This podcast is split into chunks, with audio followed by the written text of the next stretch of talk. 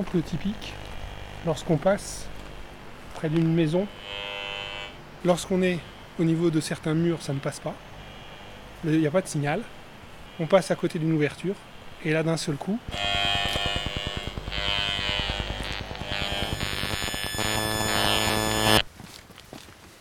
Et c'est là où on se rend compte clairement la variabilité des champs électromagnétiques dans l'espace.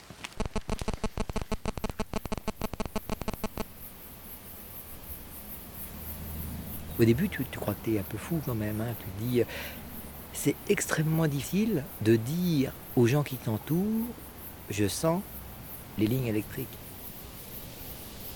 quand ça empire et que ça passe pas, il arrive un jour où tu te dis je suis obligé de le dire parce que je peux plus vivre, je peux plus vivre comme ça, il faut que, ça va induire des choses, ça va induire qu'il faut changer les ampoules, qu'il faut euh, plus mettre euh, les, haut-parleurs aussi proches du sofa parce que tu les supportes pas, qu'il faut plus allumer la télé parce que c'était pas un écran plat, c'était un tube cathodique et que tu portais plus la télé mais que tu n'osais pas le dire. C'est dur de dire ça. C'est qu'une fois que j'ai dit à ma compagne, eh ben, ma compagne et moi, on a mis encore quelques mois avant de le dire à d'autres personnes. Tu as l'impression, tu sais très bien que tu vas être pris pour un fou. Oui, on peut dater à janvier 2009, en fait. Mm Elle est tombée malade.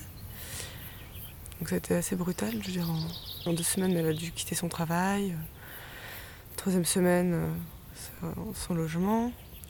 Moi, elle m'a téléphoné à l'époque. Euh, elle ne savait plus quoi faire. Euh, il y avait le père de ma sœur qui, qui la soutenait, qui, me téléphonait, il ne savait plus quoi faire. Ma mère errait dans la rue.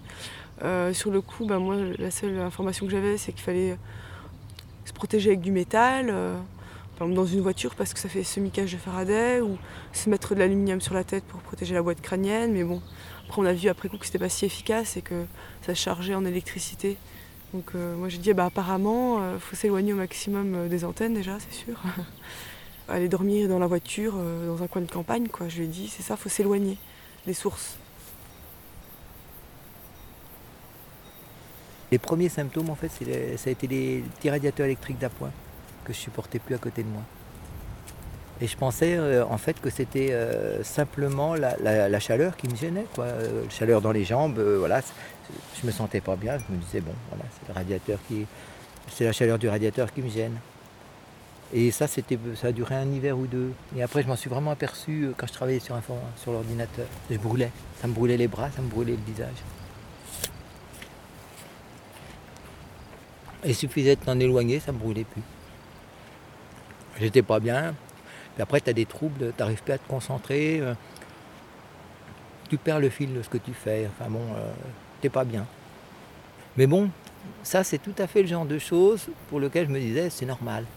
L'ordinateur te fatigue. Donc c'est pas ça qui m'a fait percuter. J'ai percuté le jour où j'ai senti les fils électriques. Puis bah après ça empire. Après tu, te mets à sentir les téléphones euh, portables allumés, après les téléphones portables euh, en veille, et puis après un peu tout.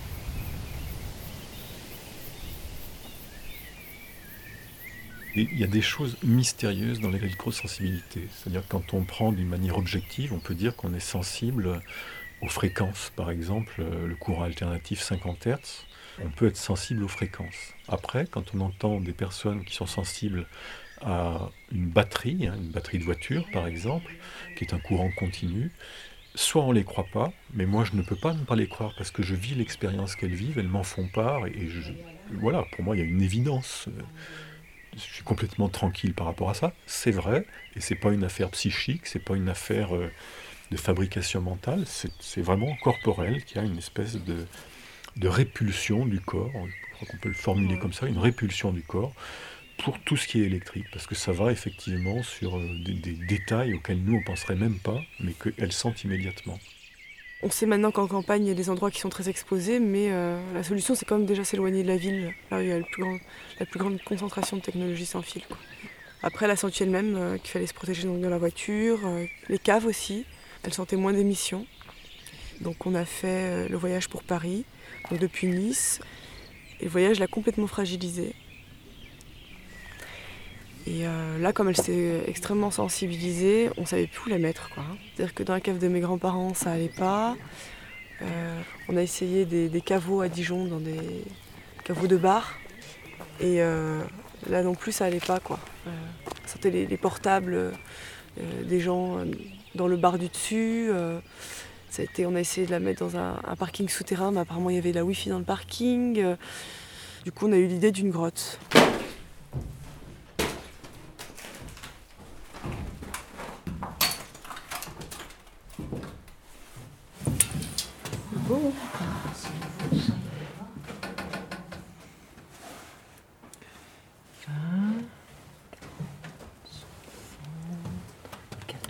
Ah, un peu plus de 80. 90. L'année dernière, il y en avait des. De 1m20, 1m40, les plus grands. Les stalagmites. Non, les stalactites. Anne est arrivée ici avec Laure, euh, simplement euh, à partir d'une photo euh, dans, un, dans, dans un- une rencontre d'électrosensibles. Donc elle a vu qu'il y avait une grotte, elle cherchait une grotte. Donc elle est venue pour 15 jours. Et puis ben, petit à petit, on, on a vu cette grotte s'habiter. Et donc on, a construit... euh, on a construit un premier plancher au fond de la grotte parce que quand c'était humide, le- c'était complètement argileux, c'était de la gadoue. hein. Et puis il y, y a un lieu qui a commencé à exister dans cette grotte où moi j'avais révisé mon bac, puis euh, progressivement on se rend compte que on redécouvre qu'est-ce que c'est que l'acte d'habiter, comment on progresse euh, de manière complètement spontanée, c'est-à-dire sans une réflexion, parce qu'on ne sait pas du tout à long terme comment on va pouvoir faire. Donc euh, on est au coup par coup, un peu comme Anne est dans sa vie, on est au coup par coup dans la grotte et on avance comme ça. Tu vois, notre souris là. Ici, alors la nuit, tu te réveilles. Comme on n'a pas de lampe électrique, parce qu'on ne supporte pas les lampes.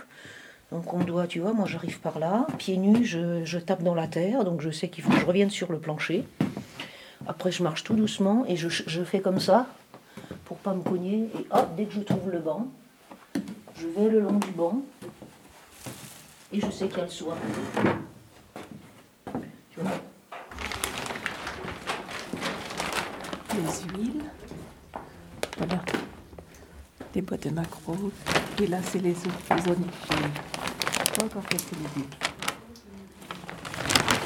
Il y a encore des vivres à l'une de nous. Voilà. Ce qui est devenu cette passerelle. Et tu vois, là, je rêve d'un plancher jusqu'ici. Tu vas avoir froid aux pieds. Non, n'enlève pas tes chaussures. Tu auras vraiment très froid aux pieds. C'est vrai, hein. Mm. Comme, ça se sent hein, quand même depuis qu'on les a. Ouais. D'ailleurs, euh, les gens qui peuvent nous apporter des cartons sont les bienvenus. Elle fait sa pub. Parce qu'on voudrait en mettre euh, sur tout le sol, sur tout le plancher, pour isoler un petit peu. Ouais. Puis sur les côtés. Et sur les côtés aussi. T'as vu là mon beau On panneau d'affichage J'ai déjà mis une carte postale qu'on m'a envoyée. Puis si jamais t'as trop froid, tu peux regarder le poêle qui est là. J'ai un poêle allumé. M'en fous. Des fois, la grotte, elle chuchote. Ça fait comme des chuchotements. C'est assez curieux. Et en hiver, à l'entrée de la grotte, il y a des glaçons, des grands glaçons, qui font comme des grandes dents. Et l'entrée de la grotte, c'est comme une grande bouche.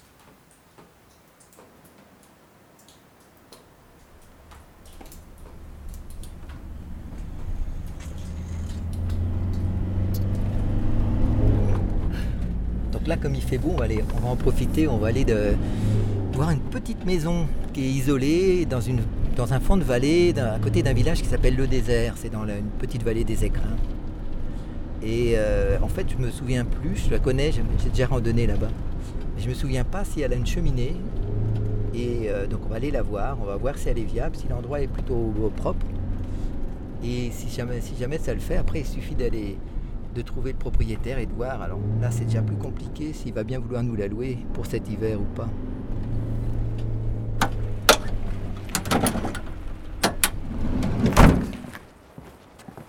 Là, tu à 1300. Et tout autour, tu as, des 2000, euh, 2007, 3000. Donc c'est plutôt sympa.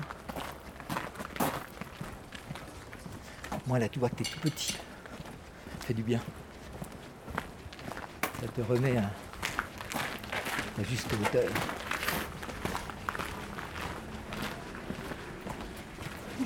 Bonjour.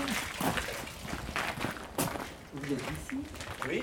Est-ce que vous savez à qui appartient? Quand on fait là, quand on part dans cette vallée-là, on fait euh, une heure de marche et il y a une petite maison en plein au fond de la vallée. Sur la droite, Euh, ouais, doit être à, à gauche du ça sentier. fait un peu des anciens terrains, des anciens champs. Il faut traverser Ouais. l'eau et elle est juste. euh, Bah, disons qu'elle est, elle est, elle habitée l'été, mais je ne sais pas si elle est habitable l'hiver. Elle est sur le, donc, dans la vallée qui mène à- à- au refuge après. À... Conturba Ouais. Donc c'est la dernière maison là. Mais oh, elle est, elle est loin, elle est à une heure de marche hein, d'ici. Une petite maison, j'ai déjà vu habiter l'été. C'est la cabane du berger? Ouais, peut-être. Ouais, ouais. Euh, elle, Ouais, c'est à une heure et demie. elle est une heure et demie. Ouais. Euh, elle appartient à qui cette petite C'est à la commune. C'est à la commune? Ouais. Il y a une cheminée à cette petite Ouais, maison? ouais, ouais. Est-ce qu'elle a déjà été habitée l'hiver? Non, non, non, jamais. Non, non, c'est les cabanes euh, de- de- pour les estivants, pour les, pour les bergers. D'accord. Ils font que la saison, euh, saison estivale dedans.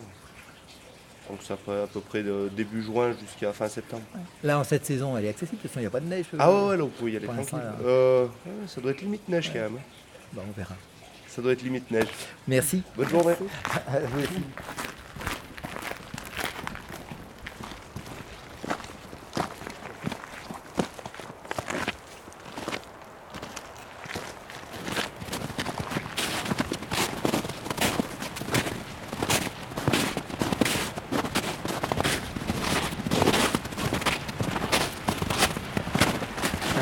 D'hiver tout ça. hein.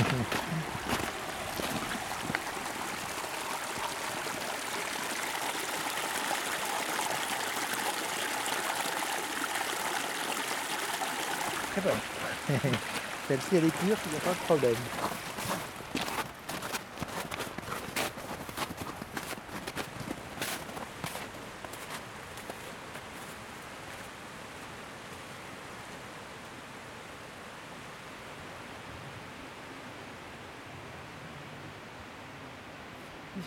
Maison de rocher là-bas. Ben, je sais pas, c'est vert, il faudrait des jumelles. Ça elle est grosse pour être une maison de montagne. On peut s'en rapprocher. Moi d'ici, j'arrive pas à voir ce que c'est.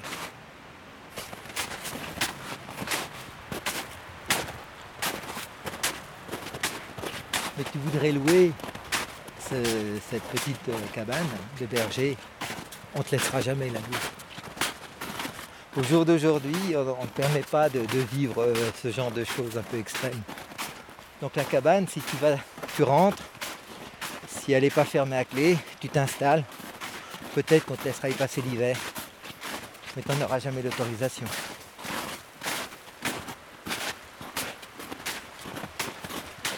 C'est simple hein, de vivre en montagne. Il suffit juste d'avoir quand même quatre murs et à toi. C'est un rocher. Une luge à tirer pour porter euh, la nourriture, et puis voilà.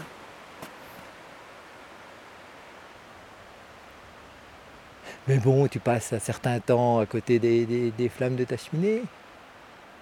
Tu lis, tu vas randonner la journée, tu as bien froid quand tu rentres. C'est plutôt sain.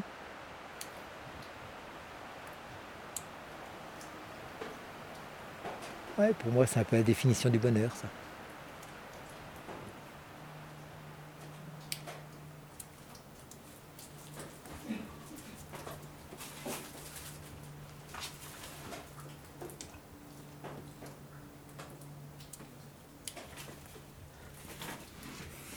On dirait vraiment la nuit là.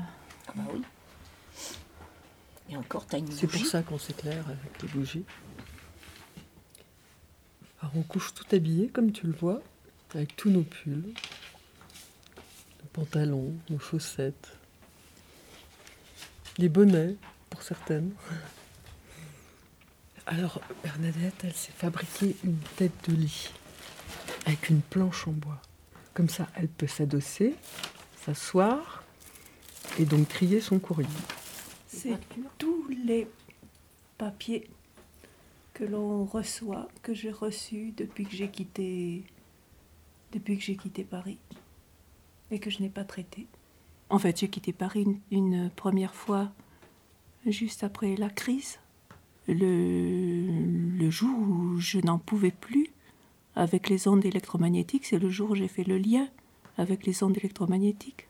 Par exemple, les abonnements au téléphone fixe, que je suis toujours en train de payer que je n'ai pas eu le temps de résilier. Téléphone mobile également, mon portable.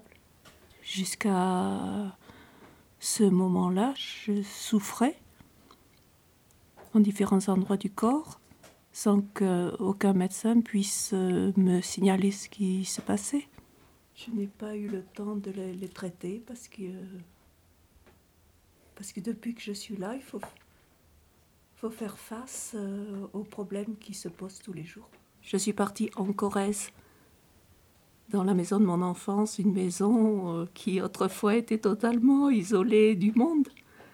Et cette maison aujourd'hui est entourée de maisons qui sont super équipées. Là, c'est même, il est même écrit important. Je ne sais plus ce qu'il y a dans ce paquet important. Alors j'ai planté une tente très loin. Et même au plus loin, il y avait encore les fils électriques pour empêcher les animaux d'aller manger à tel ou tel endroit. Donc j'ai dû aller très loin. Et là, je ne pouvais pas y rester. Parce que la tente, elle est dans un matériau qui empêche de se décharger des ondes. Le polyuréthane ou autre ne, ne permet pas la décharge que l'on a en posant les pieds sur l'herbe ou en attrapant un arbre ou en prenant un bain. Tu es venue pour dix jours. Et je suis venue ici, oui, comme tu dis, Anne, pour dix jours. Pour dix jours. Et je, je n'ai pas pu repartir.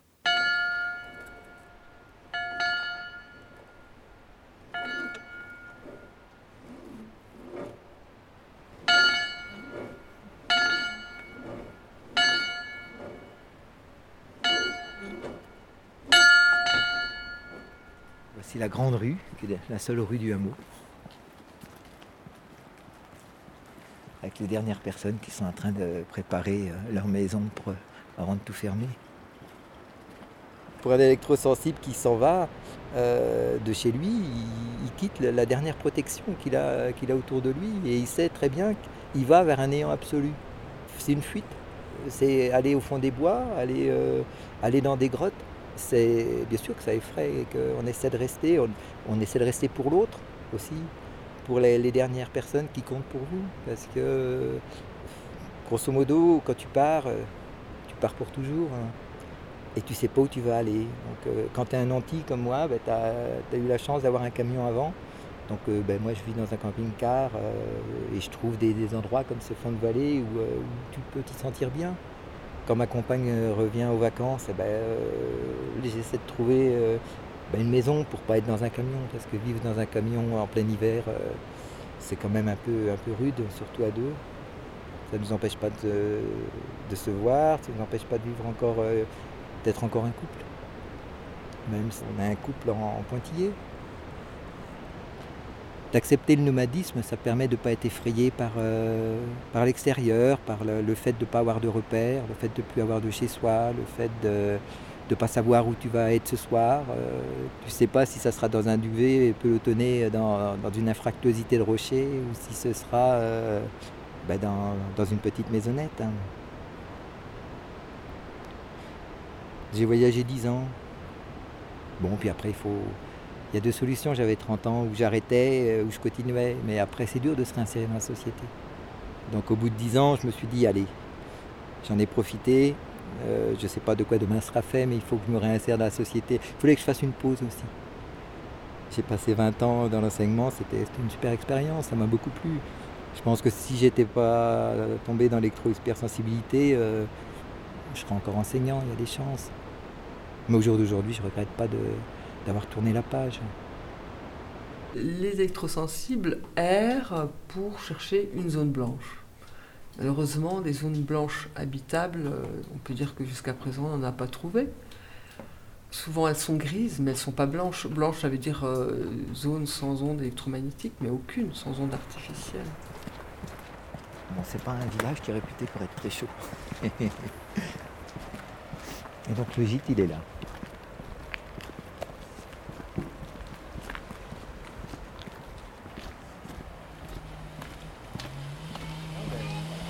Pour moi, c'est tout bon. C'est dur à chauffer les premiers, premiers jours parce que bah, c'est des murs en pierre, on Ouais. n'a pas isolé. Ouais.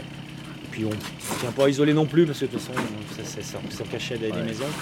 Et, après- mais une fois que les pierres sont un peu chaudes, euh, ça, voilà, Ouais, tient, ça, fait une inertie. Quoi. Donc c'est ça qui est bien. Même si le poêle il crève, euh, il ne fait, pas- il fait pas froid dans la maison. C'est commune euh, d'entra- d'entraide ici, de toute façon? euh, c'est une commune de Valjoufray. La chapelle en Valjoufray qui est bah, en fait quand on- juste avant de prendre la petite route pour Ouais. monter ici, bah là euh, c'est ici. Et la mairie est un peu plus loin par contre en partant sur le désert. Je Voilà. pense qu'en demandant à la mairie s'ils veulent bien éteindre, si jamais. euh, Ah, vous leur posez la question. À la limite, vous pouvez aller voir le maire pour lui dire que bah, vous êtes là, comme ouais, ça il sera ouais, au courant. ouais, ouais. Voilà. Ça fait 25 20-25 mètres carrés. Et t'as 16 lits. Et en dessous, il y a la même pièce qui doit faire à peu, à peu près pareil, 20 mètres carrés. Avec une cheminée. Bon, c'est propre, c'est nickel. Ça sent la couverture euh, de colo humide. Par contre, comme il n'y a pas d'eau, ben, il n'y a, il y a pas de. T'as pas de douche, t'as pas. T'as même pas le courant. Quoi. Il faut aller à l'extérieur, chercher de l'eau euh, à une fontaine, la faire chauffer. Mais sinon, c'est un vrai palais. À chacun sa définition du palais, je te l'accorde. non, c'est bien.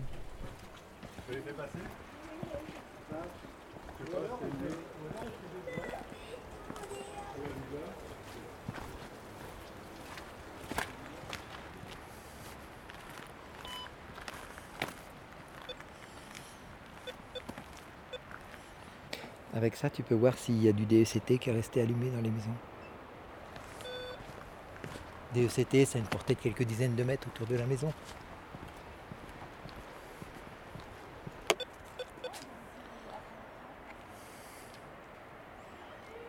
A priori, s'ils en avaient un, ça, je pense qu'il y aurait.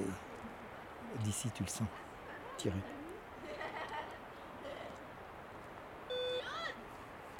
Donc il y a de grandes chances que Claude soit en filaire.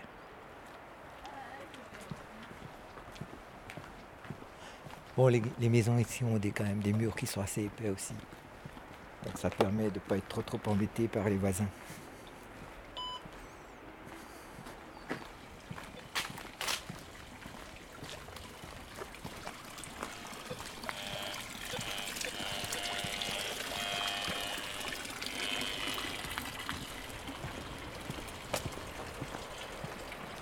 Dans l'une des maisons, là, un DCT. Bon, là, on est à quelques. Allez, on est à 10, euh, 11 millivolts par mètre, donc c'est pas énorme. hein. Mais si on s'en rapproche, on va monter, on peut monter jusqu'à 100. Ponctuellement, il reste une heure, c'est pas dramatique. Si tu l'as 24 heures sur 24, ça le fait pas.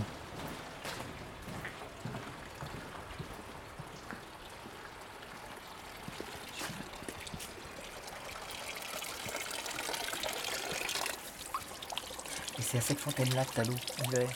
Elle coule tout le temps.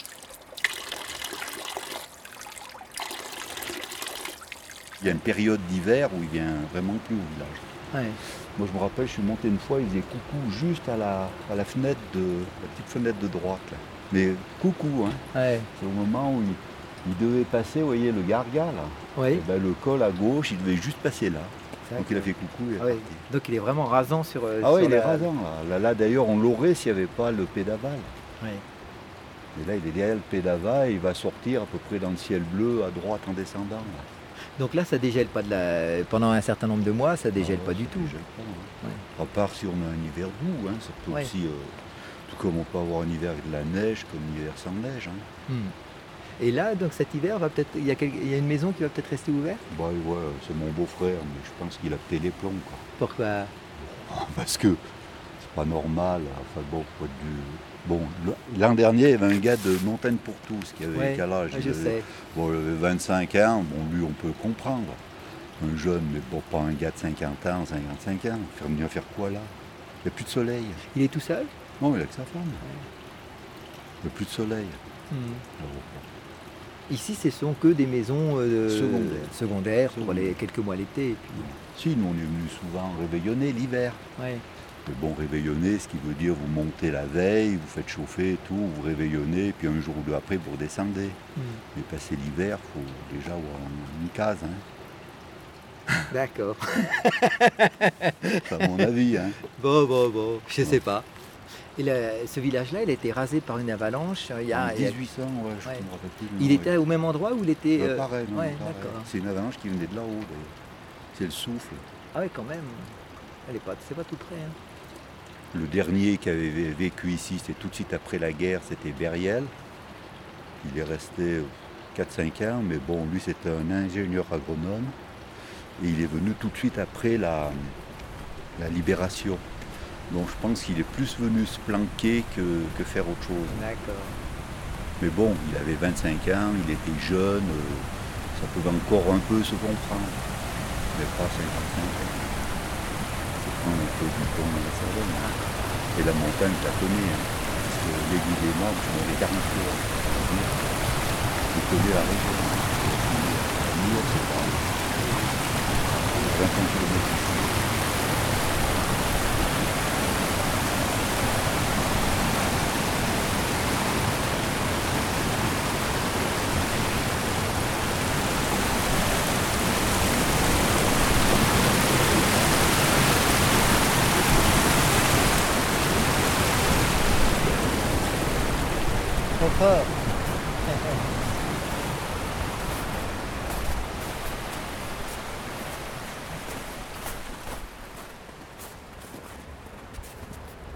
Retrouver sa liberté, c'est quand même un sacré truc. On est dans un monde, moi j'ai passé 20 ans à travailler euh, avec des contraintes horaires, euh, multiples contraintes, on ne se rend même pas compte de toutes les contraintes que ça induit. Et j'avais un travail où, qui était quand même assez, agréable, avec beaucoup de temps libre. Mais tout est contrainte.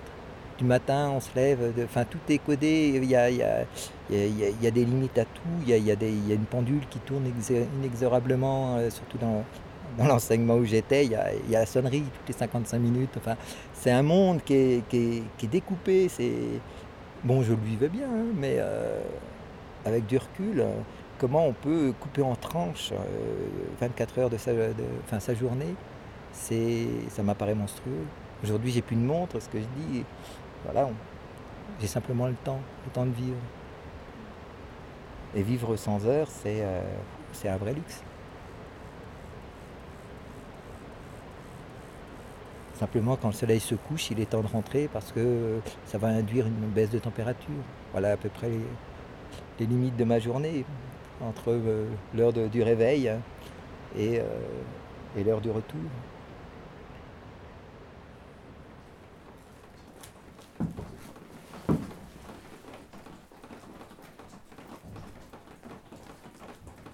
Tu me diras l'heure en passant. Ouais, je te dirai l'heure. Oui.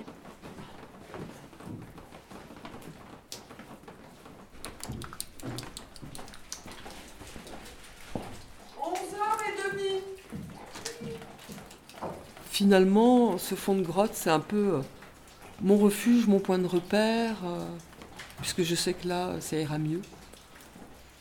Ma zone de secours.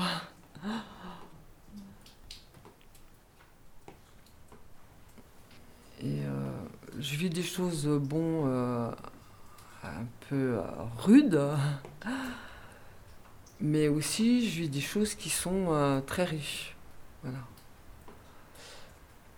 Et puis on est amené aussi à s'alléger, quoi. C'est-à-dire que euh, on est obligé d'aller à l'essentiel et à se détacher de, de pas mal de choses, notamment sur le plan matériel. peux dire que ma vie est très simple. Par contre, euh, j'étais obligée de me détacher de ma fille, euh, la plus jeune, qui a 17 ans. Et ça, c'est pas facile. hein. Bon, ça l'a peut-être aidé à grandir, mais euh, euh, je peux pas remplir mon rôle de mère euh, comme je le voudrais. Et ça, c'est quand même un peu euh, une, une difficulté, euh, voilà, un mal-être. J'ai l'impression de, de louper des choses dans, dans son évolution à elle. Mais comme je dis, je n'ai pas le choix. J'ai l'impression que c'est la vie euh, qui me mène. Et pas moi qui mène ma vie. Il y a comme un, un renversement des choses.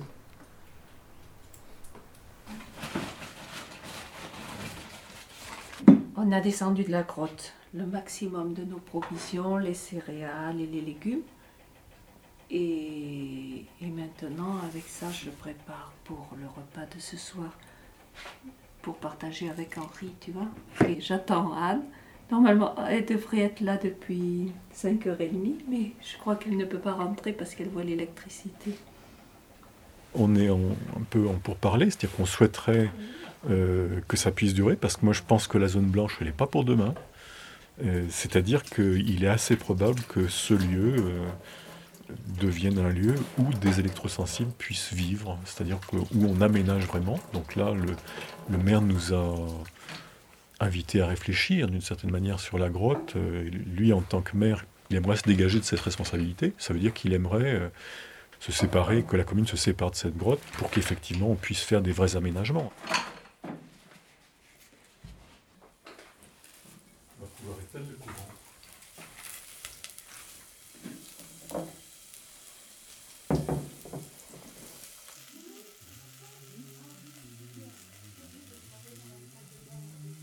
On est en train d'envisager de couper euh, l'électricité d'une partie de la maison parce qu'on se rend compte que pour elle, le fait qu'il y ait de l'électricité rend impossible d'être dans la maison pour deux d'entre elles.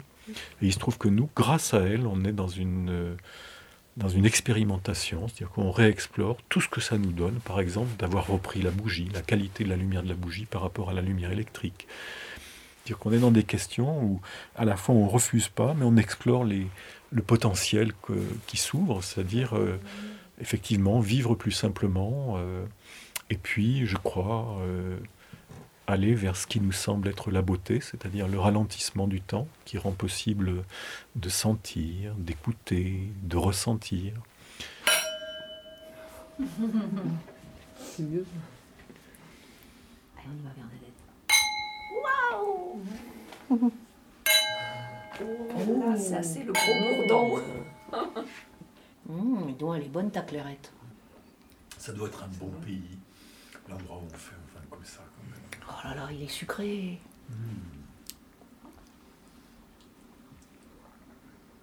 Petit lait. Je suis sur la route depuis un an. Les trois quarts des lieux où je suis allé, j'y reste pas parce que trop inhospitalier ou pas bon. Ou, euh, Un endroit habitable, euh, sans, ondes, sans micro-ondes artificielles, au jour d'aujourd'hui, ça n'existe plus. Donc euh, il faudra qu'on le crée. Et euh, c'est quelque chose qu'il faudra créer en éteignant des sources de, pollution électromagnétique.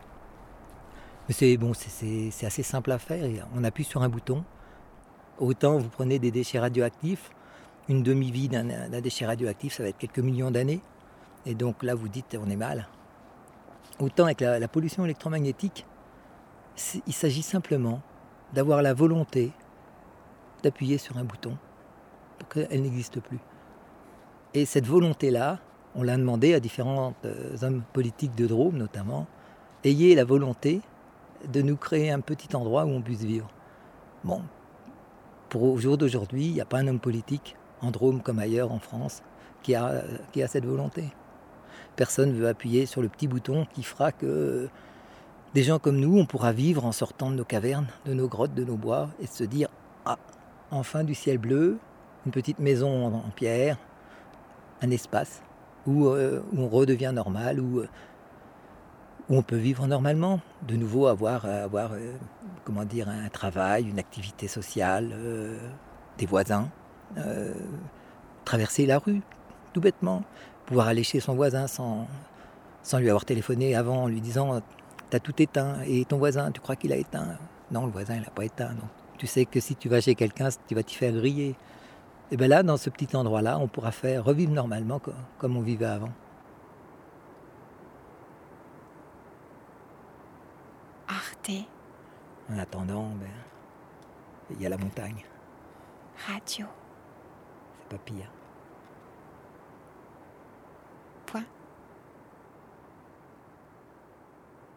Point. Comme.